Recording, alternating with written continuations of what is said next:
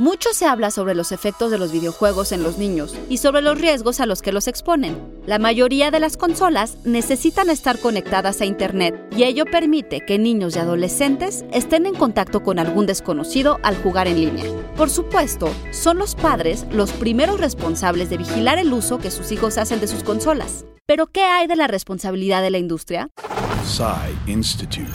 Masterpiece Your Life. Los controles parentales fueron creados para ayudar a los padres a restringir el acceso de sus hijos a cierto contenido, ya sea porque los consideran inapropiados para su edad o que sientan que están dirigidos a otro público y pueden incluirse lo mismo en servicios de televisión digital, computadoras y videojuegos que dispositivos móviles y otros tipos de software.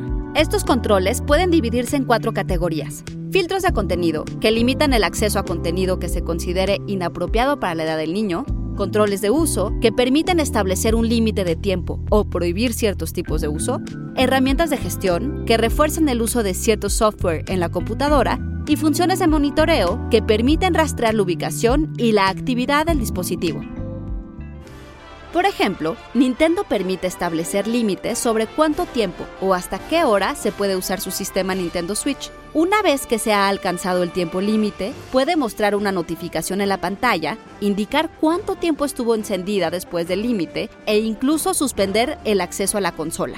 Sí, las mismas herramientas que nos exponen a estos riesgos son las que nos permiten protegernos y cuidar a nuestros hijos. Y es que la responsabilidad no es de la herramienta o el uso que le demos, sino nuestra.